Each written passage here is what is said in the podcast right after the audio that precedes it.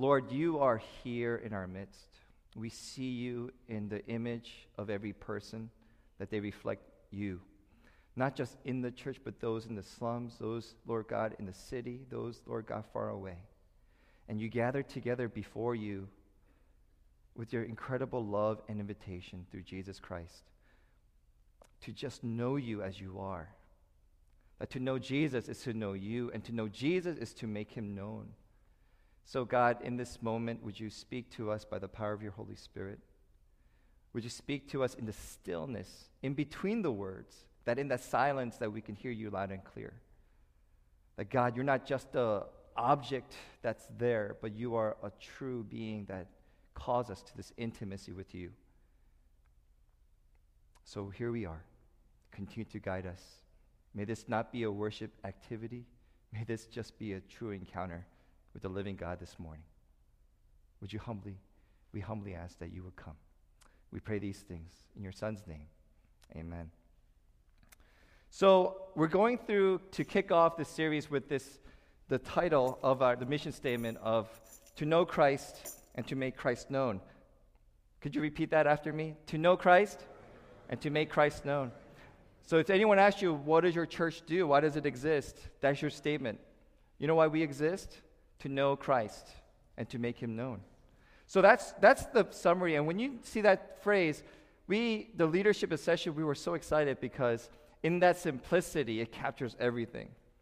Uh, it, it's not about us, it's not about living a good life. It's not about just simply being good and religious and moral and raising children in a way that they know God. That's good. But Jim Collins, our author of this book, Good to Great, wrote The greatest enemy of great it's not bad. Do you know what he says? The greatest enemy of great is good. We just settle for the good when things could be great. And, and when Jesus calls us to know him, we follow the words of Paul, Philippians chapter 3, verse 8 and 9. Paul says, What is more, I consider everything a loss compared to the surpassing worth of knowing Christ Jesus, my Lord, for whose sake I have lost all things. So, Paul, he's saying to know Christ, man, that's life. So, it's not just simply this knowing about, this is a call to greatness. So, that's why Jim Collins says the greatest enemy of great is not mediocrity or evil, it's, it's good. By the way, you all agree with that. You know why? Because if you ever had surgery or you knew somebody who you loved, my mom had surgery a few years ago. Do I want the doctor to do a great job or do I want him to do a good job? Can you pray for my mother's doctor to just do a good job? Not great, just do good enough. So cure that cancer, but you could leave the forceps inside her intestine. All right, that's good enough. And I say that because that's a true, you know, that's a true incident that happens. Doctors take care of the heart attack and the arteries and valves, and they leave a tongue, forceps, tweezers inside the body. It happens all the time. So you could say to the doctors, you didn't do a great job, but good enough. Would anyone? I don't think so. So, and what Jesus is calling us to is, I didn't die for you on the cross so you could live in mediocrity. I didn't die for you on the cross so you could just merely be good and just live pleasant lives, comfortable living, come to church when you can and give and just do what you need to do. Jesus said, I gave you this so that you could have this greatness because our God is great and He wants you to be part of His great plan. So to know Christ and to make Christ known is really a call to greatness. We're not just trying to be a good church, we're trying to be the greatest church we, we could be for God's name. Because when I die, whether it be 100 years old or, or 40 years old, I, am ready to go anytime. And people don't believe me, but I'm like, I'm ready to see Jesus, man. Uh, but when I die, whatever that day is, I want to make sure, don't you, that Jesus, every day of my life, I try to give you greatness. So that's the call to make to know Christ and to make Christ known. So I want to go to this Mark chapter 5 story, and I think this story captures this. If I could encourage you, follow along with the Bible. Today it's going to be more of a Bible story. We're going to go straight through this incredible story. And it's not going to be about three points and here's what you do. We're going to just go through the text. And I'm going to be honest, you may get an application from this message that's not even spoken as we follow along the Holy Spirit may say this to you, and you may go, Whoa, that's that? That's the Holy Spirit saying, That's for you. So I want to go to Mark chapter 5, a phenomenal story. And this is a story of Jesus and the demoniac. So, so the time, let's set the setting. What time of day is it? Wow. If you read the previous chapter, which all of you were supposed to do, did you read the syllabus? It's, a, it's, it's, it's late at night. They're traveling across the lake, and it's at nighttime, middle of the night. They just traveled through the lake. Jesus did this funky thing because there was a storm and he was sleeping. And the disciples said, Do you not care that we're going to die? And Jesus gets up and does this cool thing. Yo, be cool, be still. He does the original Fonz. And then the waves stop. And then the disciples are scared of Jesus. It's middle of the night. So they get off, and the place that they go to, it's right on the Sea of Galilee. It's this 13 mile wide lake. It's about five miles long, and at, at this part is five miles wide. And they get off the ground, and if some of you guys were picking up on this, what kind of area are they in? Are they in Jewish land? How do you know they're not in Jewish land? Nice! Oh man, we got some. You, they're in Gentile territory. They're not in their home field. You know how you know? There's 2,000 pigs running around. Jews don't touch pigs, don't go near pigs, they don't herd pigs because they don't eat pigs. I love bacon, but Jews don't. And, and that's okay. But that, they're in Gentile territory. They're middle of the night. They just crossed the lake and they're hanging out there. And as soon as they get out of the boat, Jesus gets out of the boat. What does he see? What's the setting? It's dark, there's pigs oinking away, and then what's in the wall? There's a tomb. Forget Halloween. This is creepy, man. So you're like, okay, the disciples are like, I, I'll stay in the boat, Jesus. You don't talk about, you don't hear the disciples getting out of the boat, do you? I think that's intentional. They were freaked out. So Jesus gets out. There's tombs around. He walks out, and you're, you know, you're like, okay, that's bad enough. But then you hear, Rawr! What was that? And a man runs up to them. The man lived in the tombs, and no one could bind him. I just want you to take a moment, 10 seconds, to visualize what do you think this man looked like?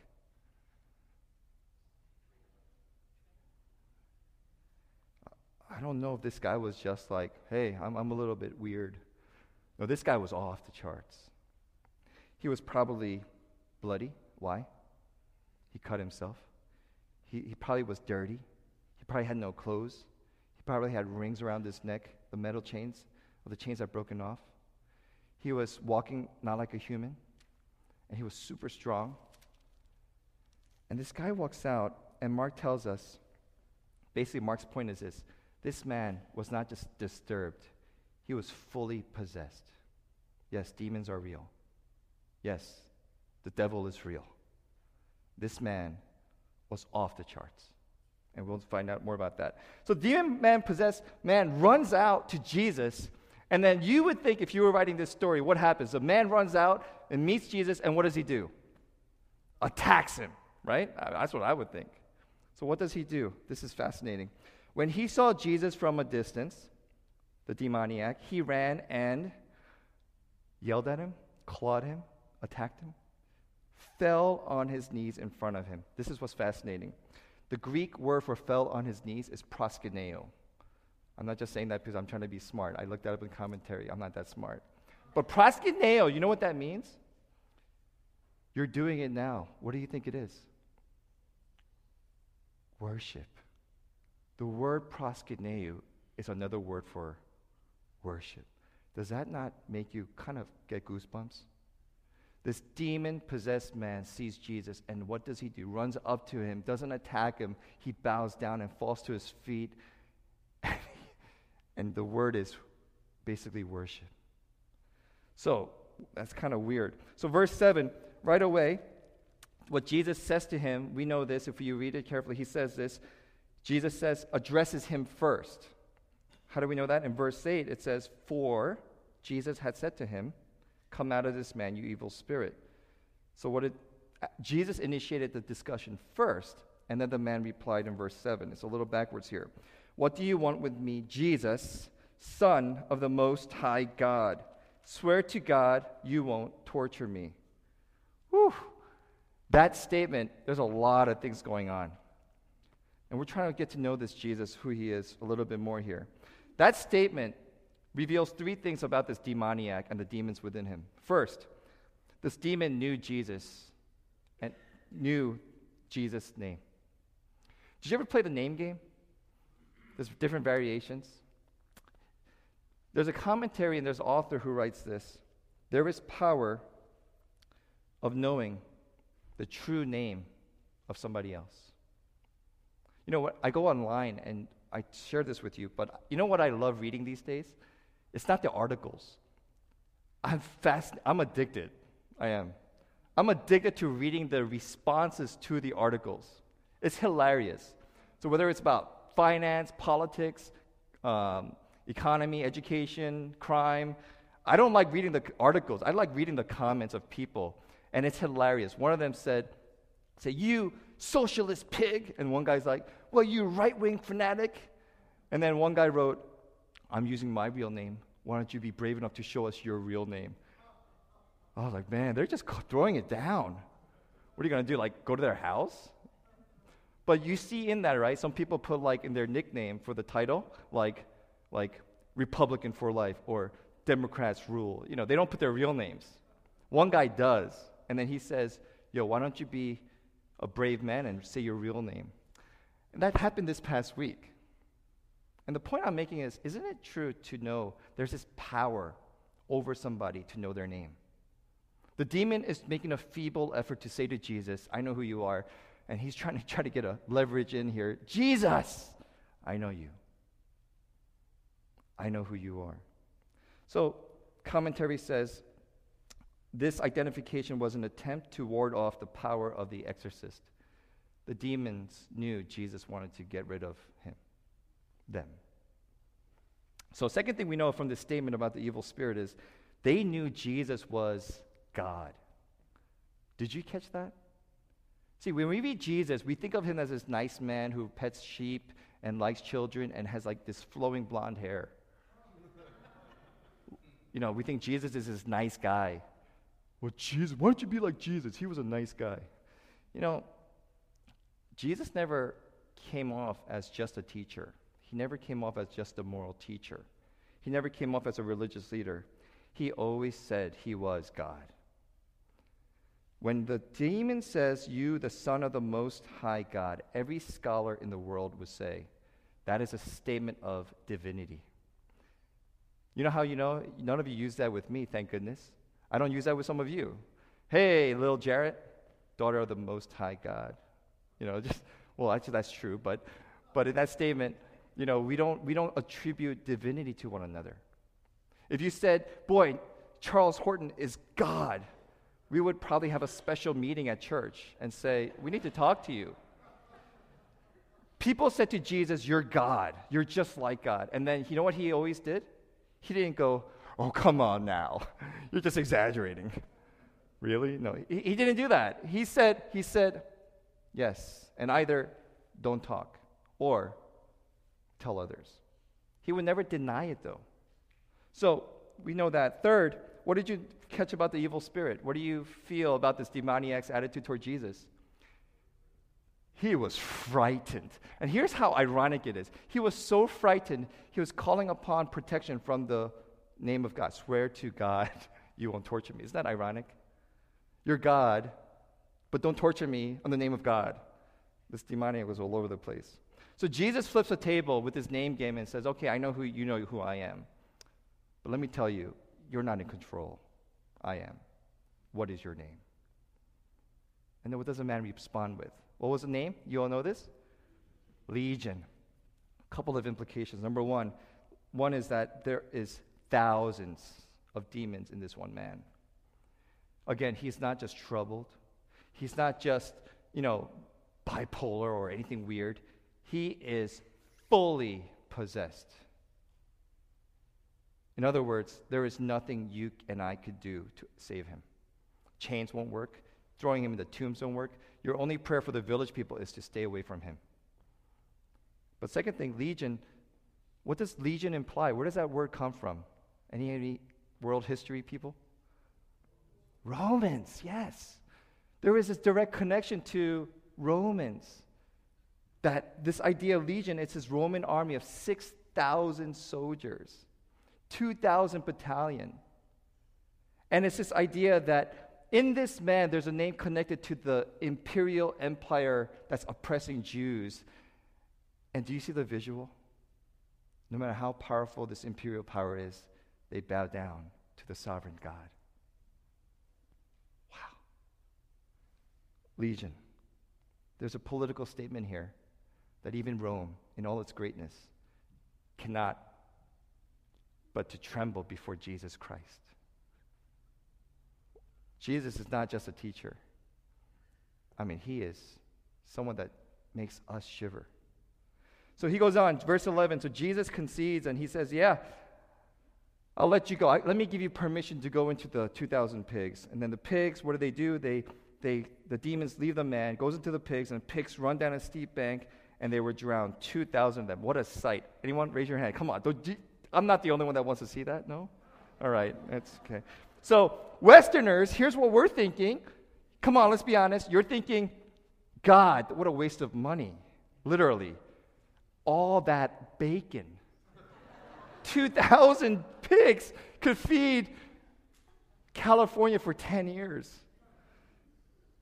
But we can't read it from Western viewpoint. We have to read it from Jewish viewpoint. What is Jesus doing here? This comes together. What is Jesus? He's making a statement. Mark's showing us this clearly. The hearers of this story to, from Mark was this there was a man with unclean spirits in a land of Gentiles of unclean people. The man of unclean, you know, spirit lived in a tomb, which was, according to Numbers chapter 9, verse 11, you don't go near because their dead people were unclean people as well. Goes into a pigs where the people know of God, unclean animals. And what is God, Jesus, doing here? He is cleansing it all. Whew. He is wiping it clean. It's not just about the man, is it? Jesus has come the kingdom has come, and cleansing of this land, it's going to happen now. It's not just be good, keep it up, try to go to church. it's do you know who this Jesus is? Do you have any idea the name above all names that we sing to? He is not a pushover. He's bad in a good way. So we go on. So that's the story that Jesus has come to cleanse the, the land. So after this happened, those 10 of the pigs, they're like, whoa, freaked out, and they run to the village and they say, I don't care what time it is, everyone wake up, you got to check this out. The town people come and listen to this. This is fascinating. Verse 15. When they came to Jesus, they saw the man who had been possessed by the legion of demons sitting there, dressed and in his right mind. Now you fill in the blank. What would you say after that should happen? Hallelujah. And they thanked him. They threw him a banquet. They worshiped God. Oh, this is what happened. Dressed and in his right mind, and they were afraid. Just like the disciples a few verses ago when they saw Jesus calm the storm. The same word, they were afraid. Why would they be afraid? Can we talk about fear for just a minute here? Why are they afraid? One, yes. New control. Out of their control. They were freaked out because the person that they couldn't control was overcome by somebody they had no clue about. And if he could drive out these demons, what kind of demon is he? Or what is he? So there's this fear and instead of coming to know this fear, what do they do? Can you just get out of here? Thanks for what you did for Billy over here, but can you just leave? So Jesus leaves. You know what this story is about? It's about cleansing. It's about the kingdom of Christ coming down. It's about Jesus who's come to save us from oppression. Luke chapter 4, when Jesus rolls out the scroll, he goes into church and he said, he reads this line the oppressed will be set free, the broken will be healed, And then he, what he says at the end of that statement? He reads the scroll, he puts it down, he goes, Today it's been fulfilled. That's audacious if you were not God. But Jesus is God. Oppressed will be set free. Jesus has come because he's a big power. You know, there is a great deal of fear amongst us, and this is the application that I want to leave with. And there's no particular practical thing. I just want to go over this text to say, to know Christ and to make him known. Do we know Christ in this way? Do you know Christ as the one who frees us from oppression? Do you know Christ as the one who has the power to overcome darkness? Do you know Christ as the one that could say to death, I laugh at you, you will not have the final say? Do you know Christ as the one that knows you personally, knows your sins, and says, Small change. I am greater than he who's in the world. And I think one way we know if we know Christ is this, just simply this. It's no, it's a rhetorical question that I want you to be bothered with this week. This story is also a story about fear. So the question I want to ask you is, what are you afraid of? What things fear you? You could tell what you trust and what you cling to by what you fear. For example, if you fear, if you trust money, you probably fear financial pitfall.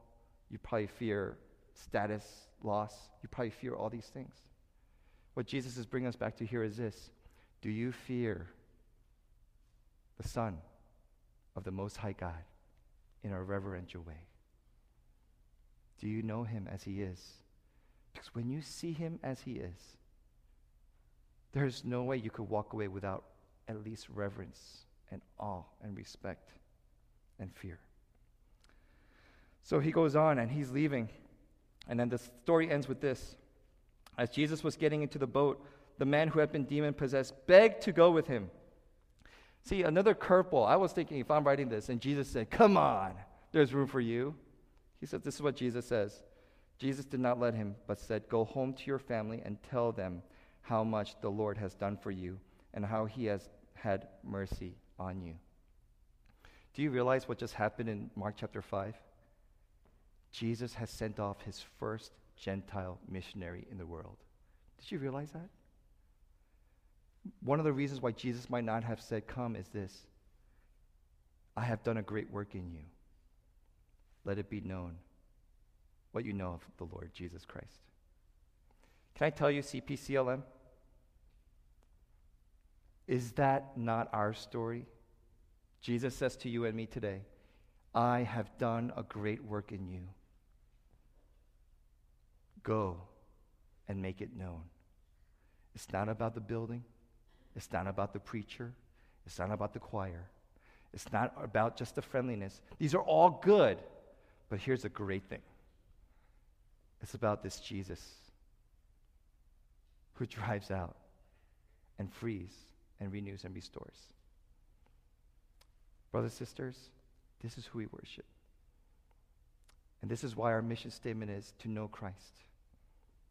And if you know Christ, you can't help but to make him known.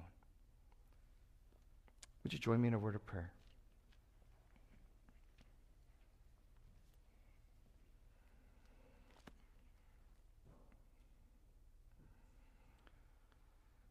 God,